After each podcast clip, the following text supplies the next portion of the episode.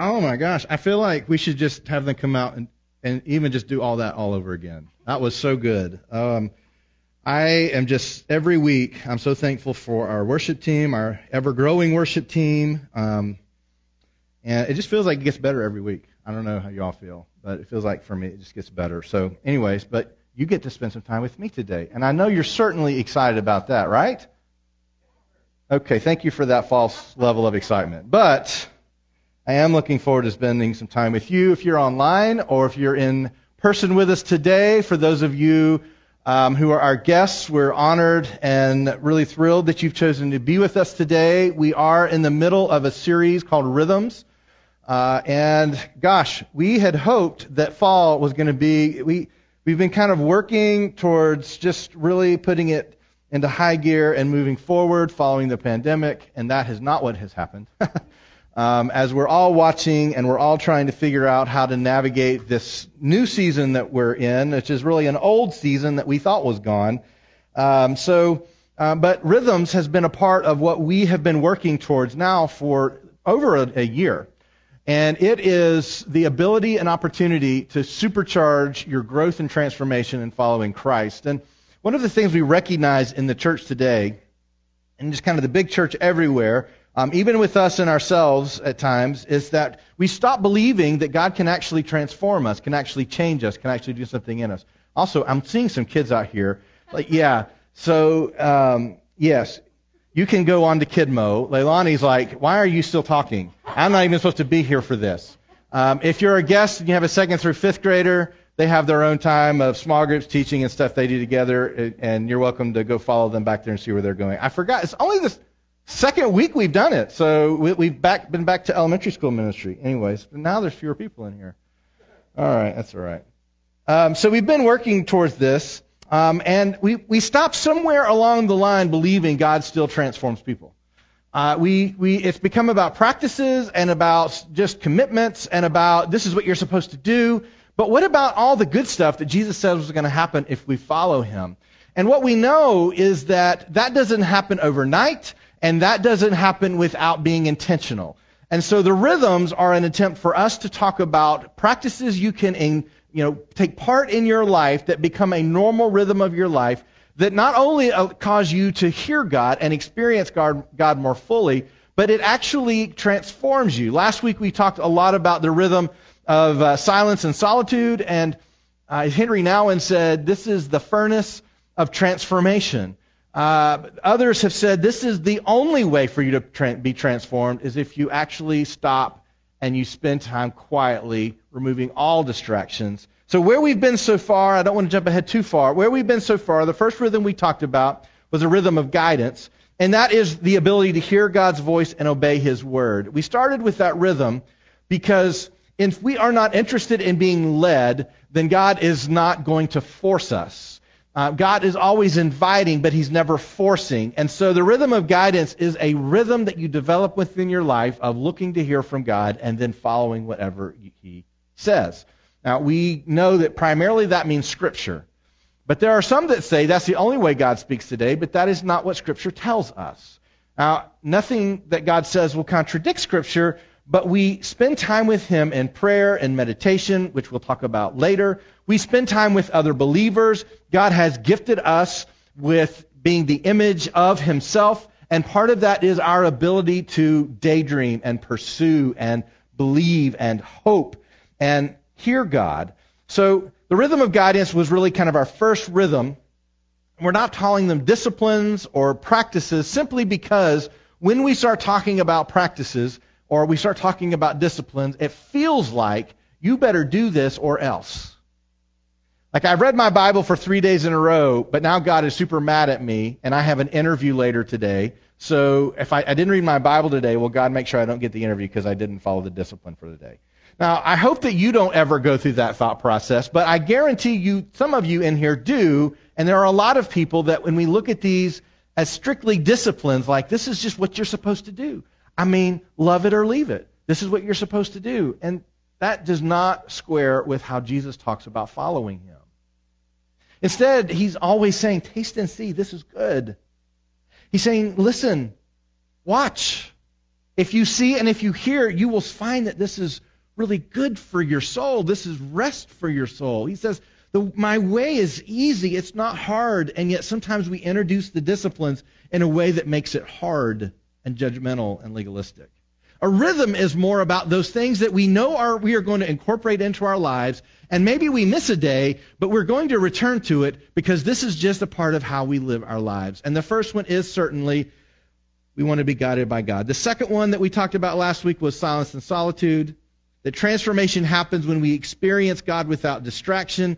And today we're talking about the rhythm of suffering and adversity. And this is being able to be healthy and joyful even in the midst of suffering because literally adversity is a part of life.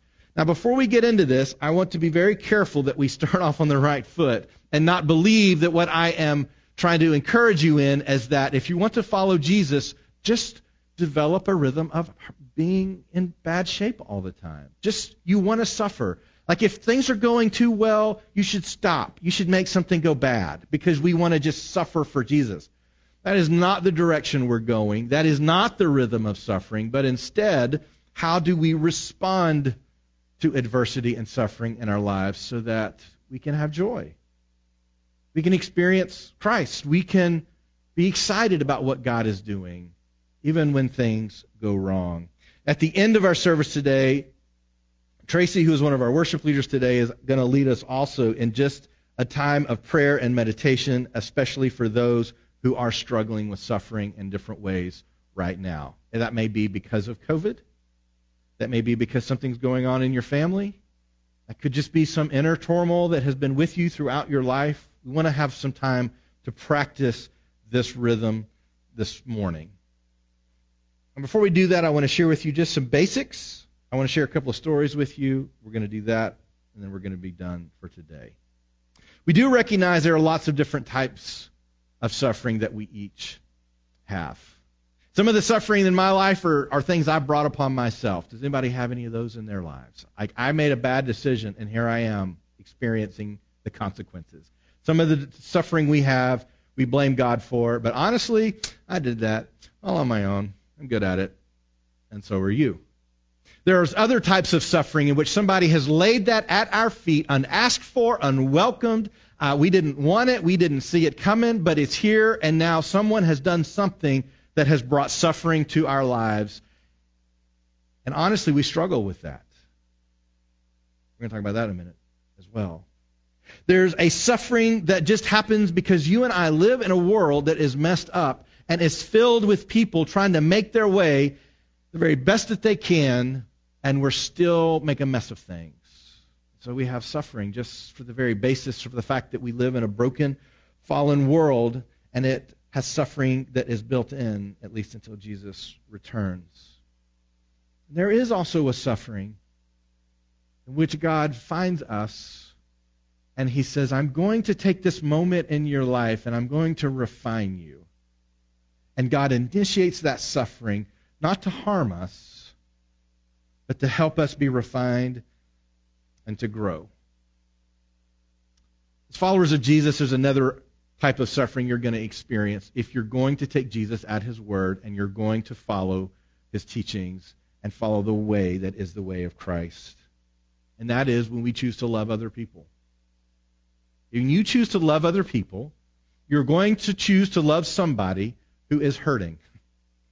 You're eventually, though most of you probably already are, going to have a relationship with someone who is suffering something on their own. And it will have nothing to do with you other than the fact this is a person that I have chosen to love, and now I hurt with you.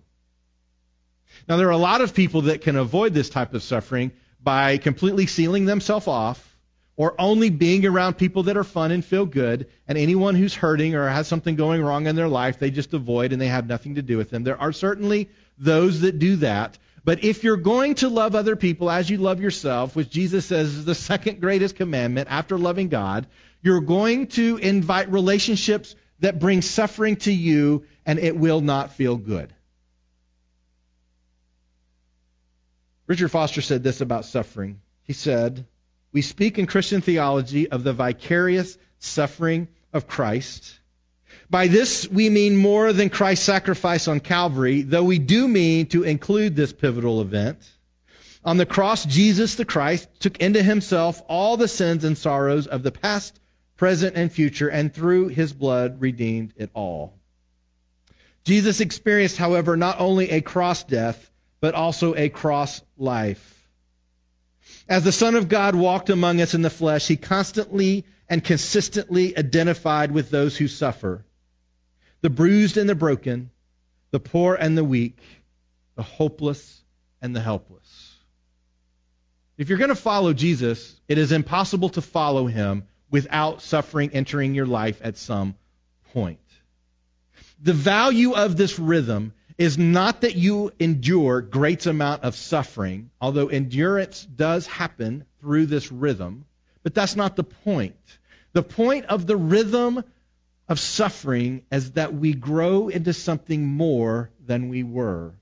And ultimately, that we find the place that sustains us in those times.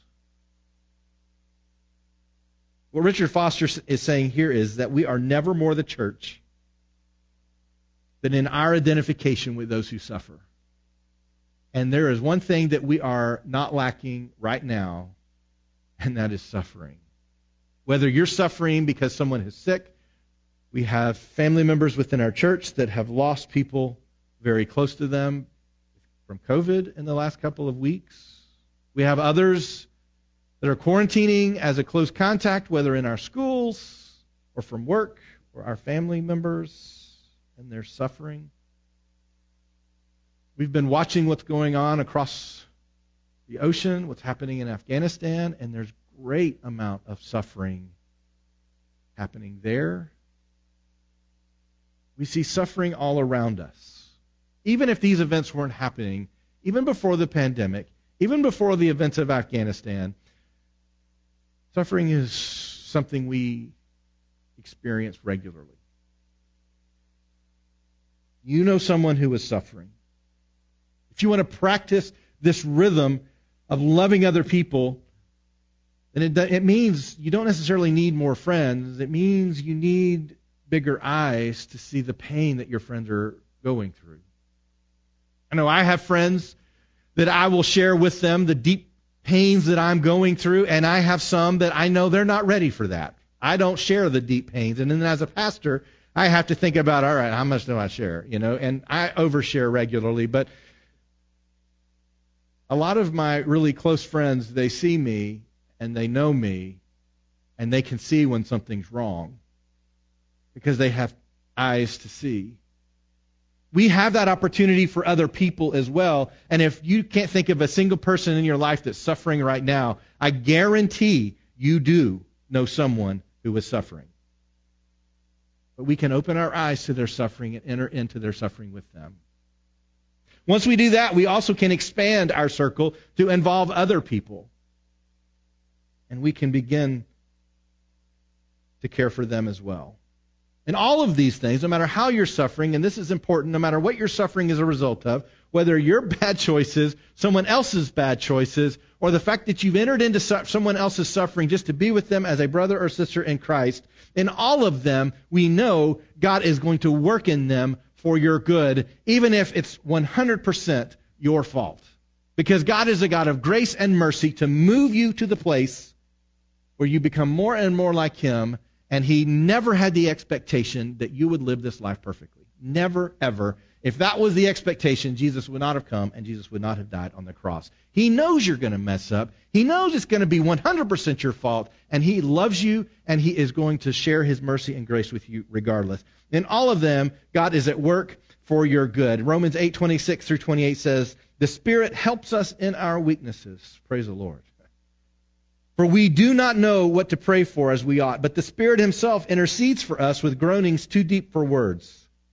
And He who searches hearts knows what is in the mind of the Spirit, because the Spirit intercedes for the saints according to the will of God. And we know that for those who love God, all things work together for good, for those who are called according to His purpose. Even if you're sitting here today and it's 100% your fault, God is with you. God is with you. One of the reasons this rhythm is so radical is because in our culture and in our time and in our place, and especially in a land ruled by the pursuit of happiness, we are the most adversity um, allergic people on the planet. Most of us spend our entire lives avoiding adversity. But you cannot avoid adversity.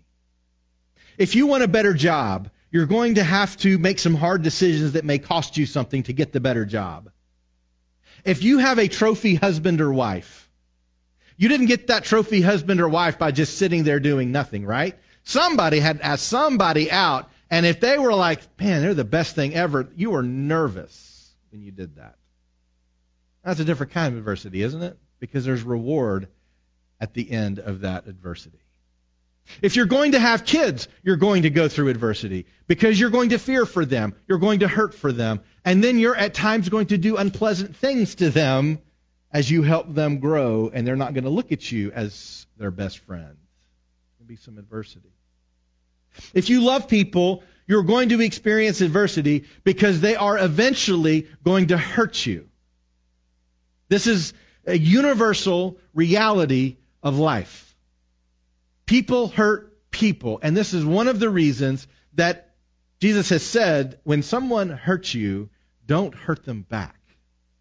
He said it like this He said, turn the other cheek. He said, it's going to be okay. Forgive them. You know what? Even forgive, love, and pray for people that habitually hurt you that you would go so far as to call them an enemy. Love, pray, and forgive them. It's going to happen.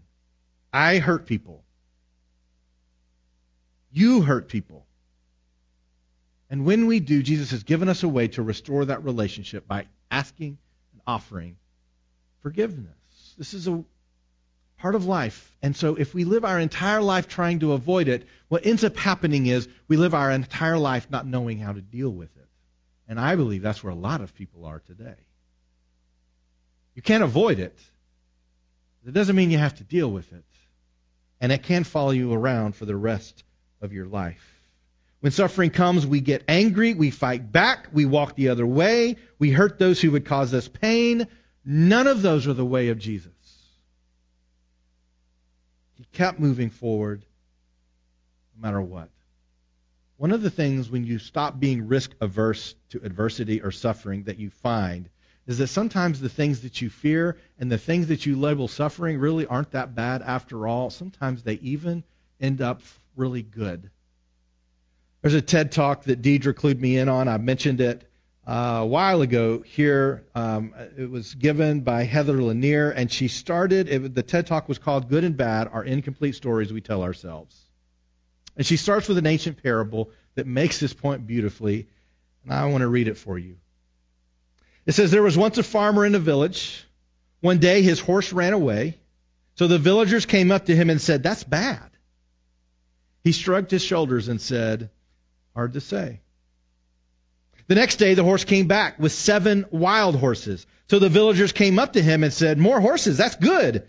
He shrugged his shoulders and said, Hard to say. A week later, the farmer's son was riding one of the wild horses was, was thrown off of it. As a result, he broke his leg. So the villagers came up to him and said, That's bad. And he shrugged his shoulders and he said, Hard to say.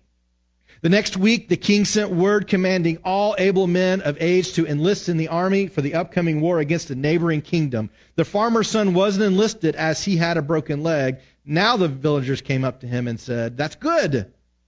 And he shrugged his shoulders and said, Hard to say.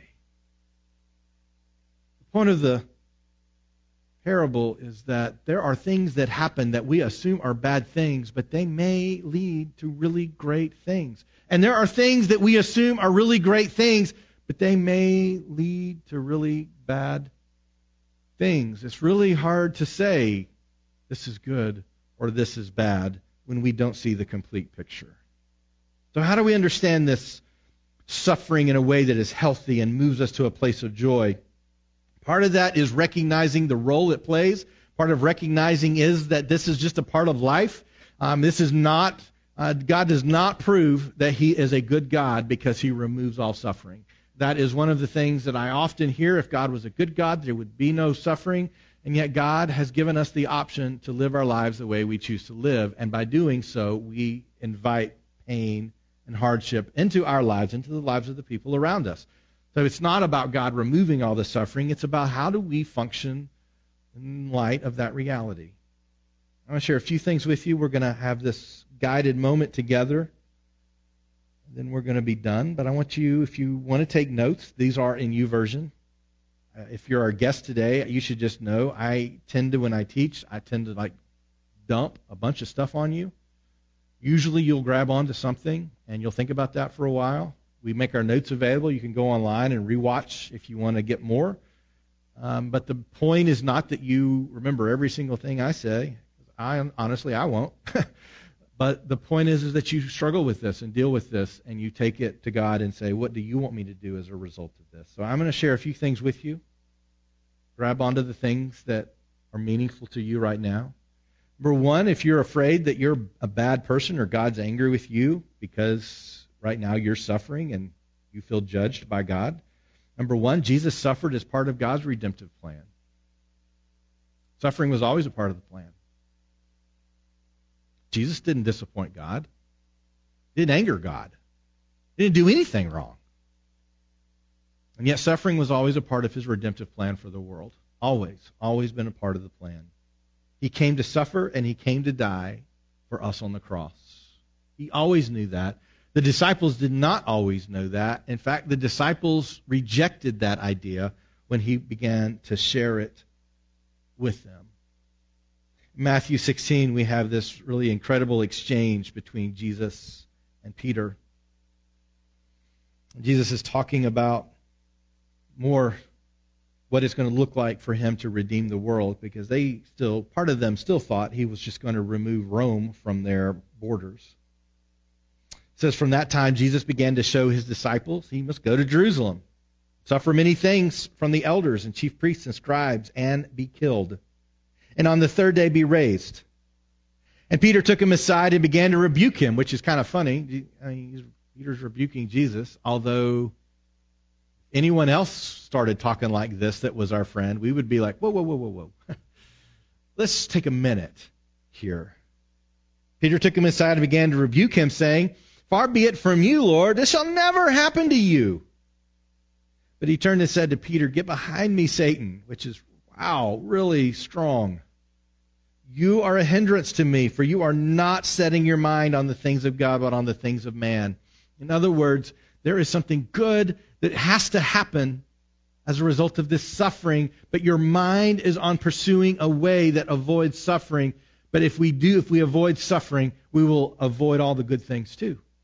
There's always part of redeeming the world to Him because the world is suffering.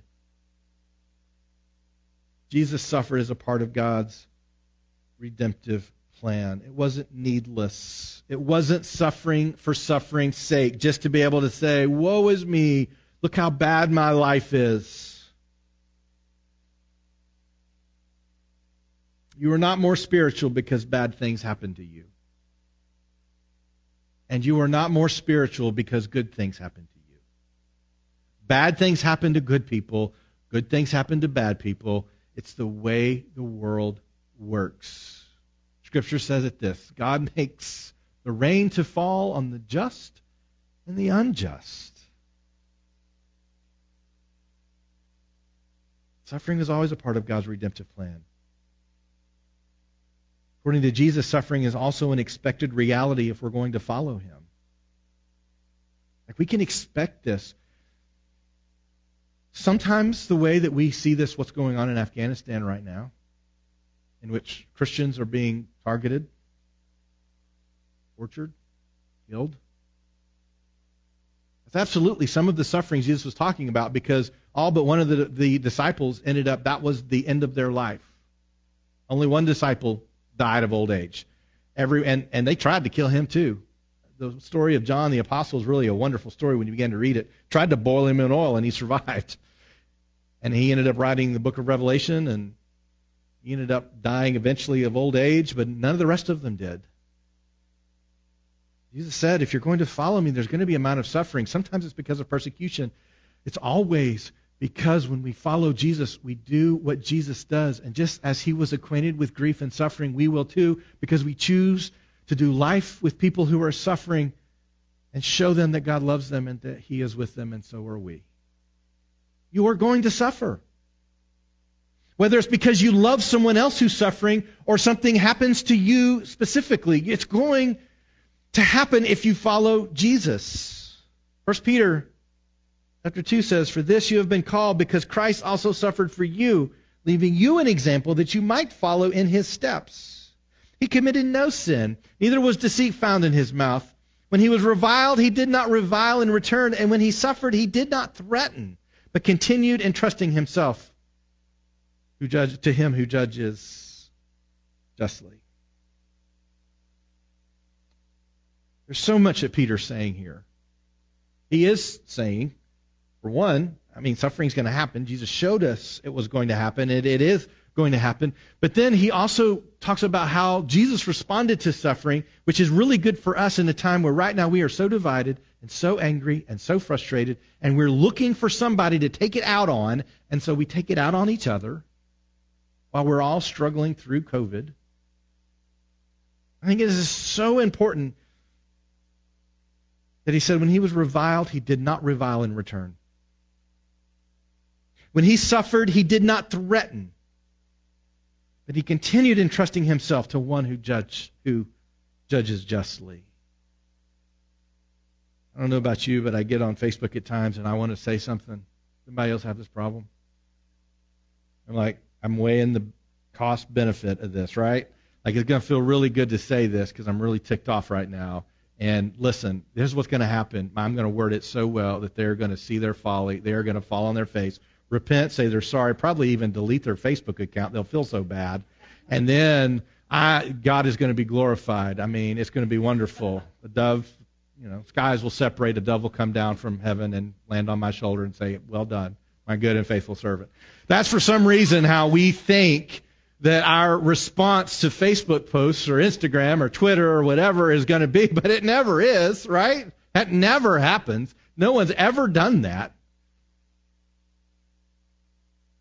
So we have to have this cost benefit conversation in our head. Like, is this really something I should say? God, I really want to. Nope, not going to do it. Because Jesus wouldn't have done it. We talk about what would Jesus do, and there's a lot of that. We don't know how Jesus would tweet. But we can read something like this and we can say, I know what Jesus wouldn't do. He wouldn't try to return hurt with hurt. I mean, he even walked up to a woman who had been caught in adultery, and the God's punishment for adultery at the time was to be stoned, and, and he stood in between and said no. Jesus gives us such a great example of how to deal in hard times. That everything in us, unless we are practicing these rhythms, leads us to our natural human state, which leads to anger and frustration and hurting others because we are hurting ourselves. How we respond as humans. It's not the way Jesus responds, and it should not be the way the church responds, though I can't always tell that based on my social media feed. It's an expected reality. But when we truly love others, we stop trying to harm others even when they harm us. And I got to tell you, we had a conversation. I've had several conversations about what's going on in Afghanistan, and some of the things that are coming out of the churches there, and the statements that they're we're staying firm, we're staying firm. I've seen posts go around and really snarky, not helpful posts, and at times I want to post one too. They say something to the effect to the effect of uh, they're going to church today knowing it will probably be their last day on this earth, but we can't get people to come to church ever for whatever reason. And you know, as a pastor, I have that. That's not that's not a good way to think. It's not a good way to. Because the reality is, rhythms do something for us that just saying we're a Christian doesn't. growing up in Afghanistan does something to quicken your faith that growing up in America doesn't. Growing up in China as a Christian, in North Korea as a Christian, and any other country as a Christian, you are quickened and you are forged in a way that we, with literally no persecution in this country, we have not been quickened in that way. That's why when you look at some people and you're like, how do they endure so much stress? You probably, there's probably not an answer for that. It probably has to do with how they have lived their entire life up to that moment. And they have developed an ability to deal with stress that someone who has not had lots of stresses in their life has not been able to develop that. So we look at each other and I, I look at the believers in Afghanistan and I'm like, this is amazing. I, I, I hope that if that happened in Chattanooga, Tennessee, that I would be exactly the same way. But I have no idea. I hope it will. But they've been quickened in a way that I haven't. And this is where Paul says, bear with the weaknesses of one another. So my brothers and sisters in Afghanistan need to bear with my weaknesses because I haven't developed the same strength that they've developed. I mean, maybe I have. I, I won't know that until the day comes, right? That I have to actually make the decision. It's an expected reality that this is going to, to come. And because we can grow in this ability to withstand suffering and adversity and stress. Number three, Suffering feeds the soil of explosive spiritual growth. I actually grow stronger through suffering. I don't grow weaker. James talks about this, and this is one that, you know, like we read this, and we're like, I, I don't really know what you're talking about, James, but I think it sounds great. I don't really know what it means. James says in chapter 1, verse 2 Count it all joy, my brothers, when you meet trials of various kinds, for you know that the testing of your faith produces steadfastness.